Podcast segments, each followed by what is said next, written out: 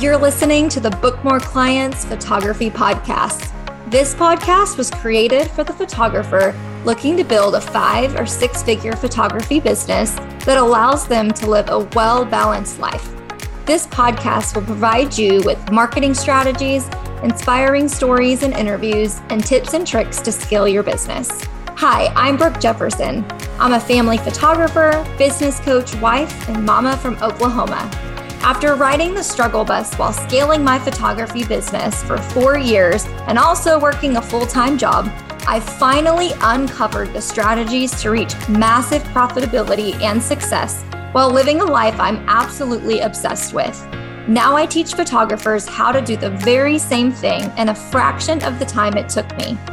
I'm going to transform your photography business so that you can scale and create a consistent client base automate your systems, and transition into becoming a full time photographer who makes five figures and beyond. I want to help you navigate this overwhelming space so that you know what to charge, how to streamline your business, and how to market your business effectively. It's time to scale and create your most profitable, exciting, and fulfilling photography business of your dreams.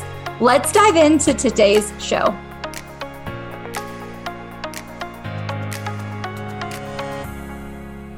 Well, thank you so much, Danielle, for being on another live coaching episode. I'm really excited to answer your question. Will you just give us a brief introduction of who Danielle is? Yes, I'm Danielle, wife, mama five, photographer. Started my business December 2020. Still feel like a beginner, still learning every shoot. And uh, my question. Oh wait, you asked me. You're good. You're good. No, you can you can ask it to me my question for you is how do I find my editing style when not every preset or edit works for the location, for the family, for the style of shoot? How do I find my style and, yeah. it, and it all be cohesive?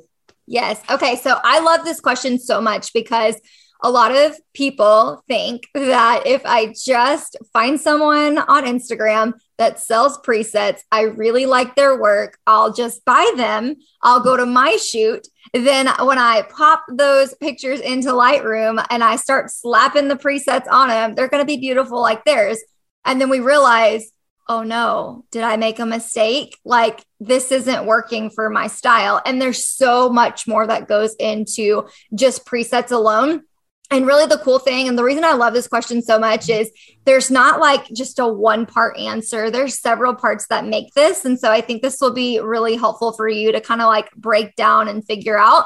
So we're going to start from the top and I'll work my way all the way back to that preset that we were talking about. So the first thing is really identifying what look am I going for? Like overall, like it doesn't have to be the same exact thing from session to session, but like if you are going to look at all of your best work, work that made you proud, or work that you're really inspired by and drawn to, maybe from another photographer, think about like what are those words? And so for me, mine has always been bold, true to color. I want color to always be something that represents my work. Mine are going to be more golden, more warm, right? Whereas other people might be like light, bright, and airy. It's more muted colors. And then some people are like dark and moody and they really like that. And there can still be some color there, but like they love contrast. They love the blacks and the shadows and things like that. So, first, let me ask you what would you say is your like goal editing style? What do you want that to look like? So, I love the combination of the golden and bold and I love Moody. Like those I'm really drawn to. Okay. So. Yeah, no, I love that. Okay, so first thing that I got because I want to make sure that this coaching is so tailored toward what you're going for because this would be different if someone else was in here and saying like I want to go all dark and moody. Okay, well right. then I would probably give them some different things. So for you, the first word I got was golden. So in order to achieve the golden like sessions, first, you're going to want to shoot on sunny days if you can help it, right? You are also going to want to shoot before sunset. That's super, super important because if your sun is so high up in the sky, there's not really any color to it, right? Like it's just blowing right. everything out. And so you have to be very diligent to shoot those sessions at sunset, which is anywhere from like one to two and a half hours prior. Typically, your golden spot's about 90 minutes before sunset, just based on where you live, that kind of thing. So that's the first thing. Because you said golden, well, now we know I can like pretty much I only need to be doing sunset shoots. Awesome.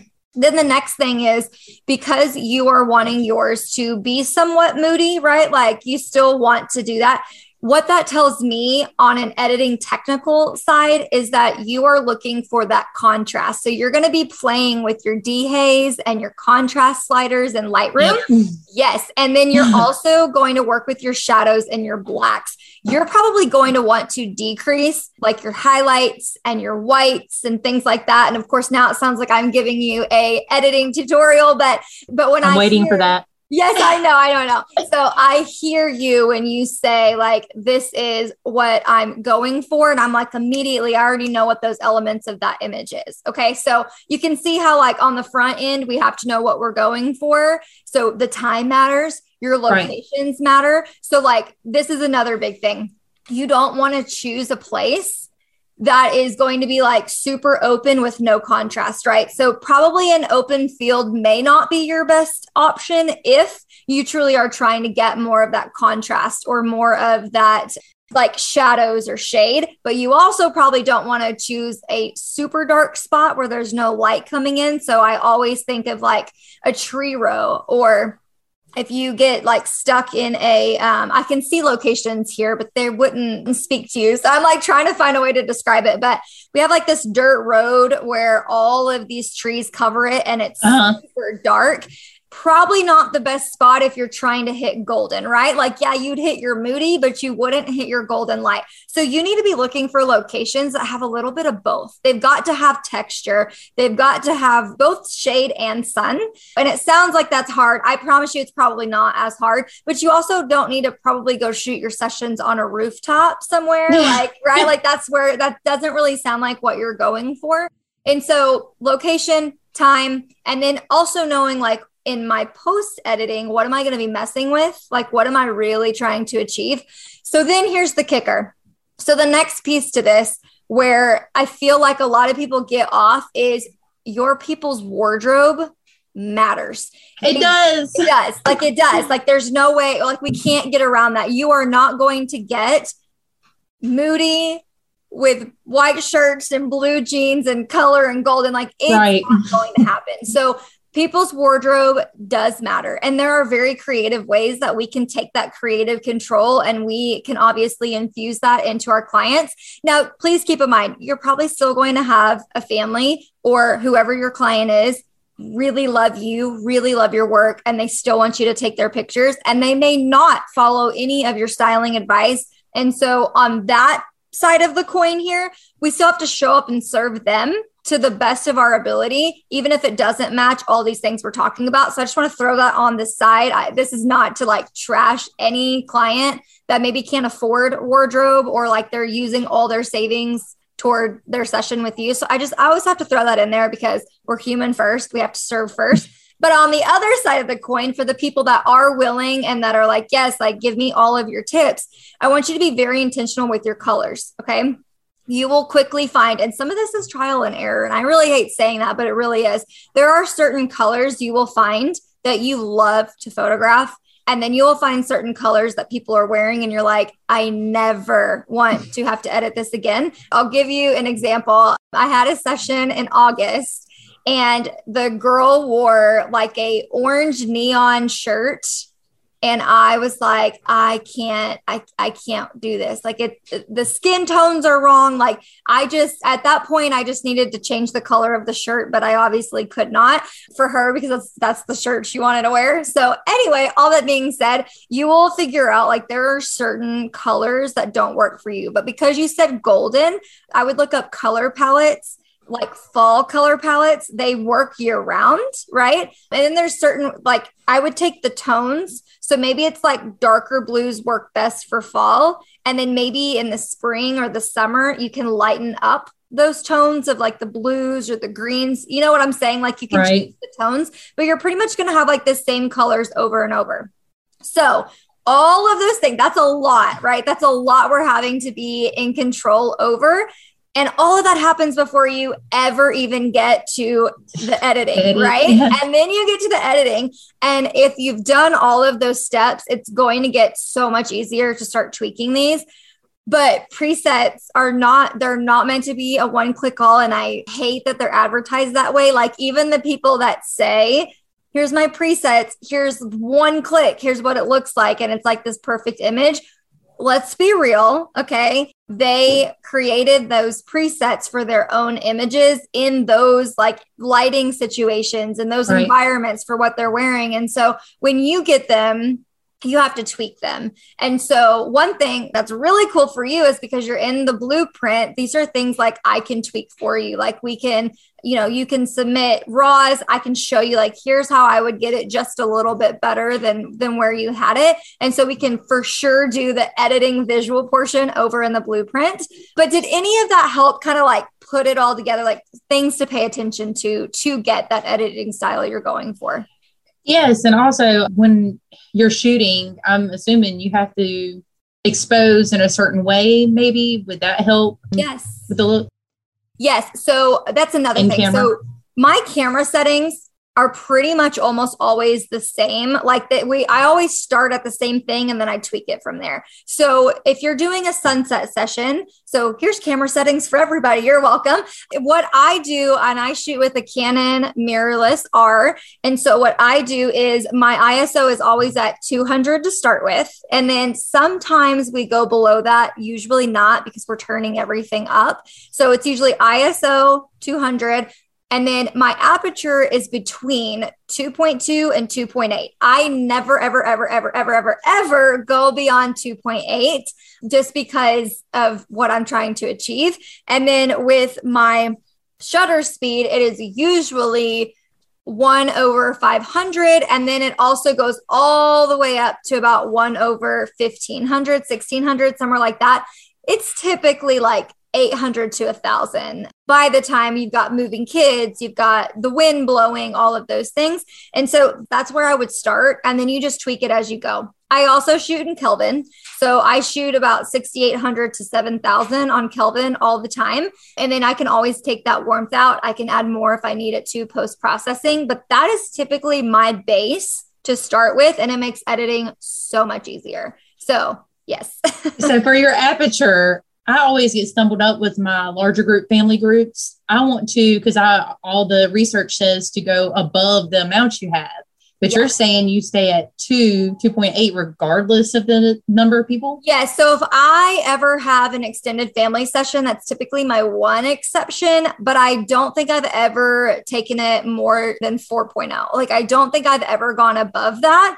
I'm yeah. mind blown. yeah. And and it works and it still works. Like everyone is still in there. And here's the thing I don't think there's one right way to do anything. And so someone could be listening to this and like, oh my God, Brooke's wrong. Brooke is so wrong. Like, I would never do that. You know what? It works for me and it worked for them to get it printed. So that's really all that matters at the end of the day. And so, yes, you can Google things and it will tell you, you know, like you just, again, it's, tr- there's certain things where you just have to trial and error it to what you're looking right. for. And for me, that's typically what works. It's not too often anymore that I do extended families. And so that's why I'm saying, I never go above 2.8 with my families. But yeah, that's just Brooke settings. So hopefully that helps you a little bit. yes, I appreciate that. Awesome. Okay, so I know you haven't been in the blueprint for very long, but I love to ask all of you guys that come into the blueprint and do these fun coaching calls. What are some of your takeaways? Why did you join the blueprint? And what is like one positive thing so far you've experienced being involved in it? Well, I joined because my sister told me about the program, and she's really her business has skyrocketed recently, and she's being published in magazines and this and that, and it's really seemed to benefit her.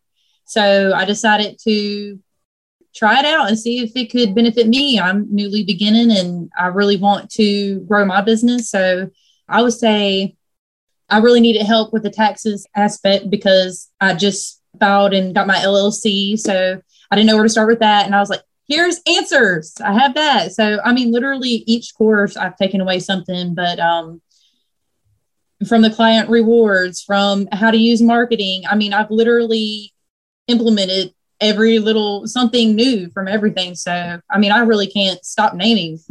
Oh, I love it. Yeah. Well, thank you so much. Well, I'm so excited to have you. And I'm glad that you were able to find the answers that you needed. And of course, find ways to implement what you're learning. So, hi, she has her little guy sitting in her lap. No, he's covered in nasty. Don't ever think you can't be a photographer and a mom. You can do both. I was a mom first before I had a photography business. So, Anyway, again, thank you so much, Danielle, for coming on here and asking such a good coaching question. Yes, ma'am. Thank you for having me. Thanks for tuning in to another episode of the Book More Clients Photography Podcast. If you're loving the content, can you take just two minutes and do me the biggest favor? Share your love for the show by leaving a rating and review on Apple Podcasts or take a screenshot and share the show to your social media. I'm on a mission to transform our photography industry, and the best way to reach others is to share the show. I'll catch you on the next episode.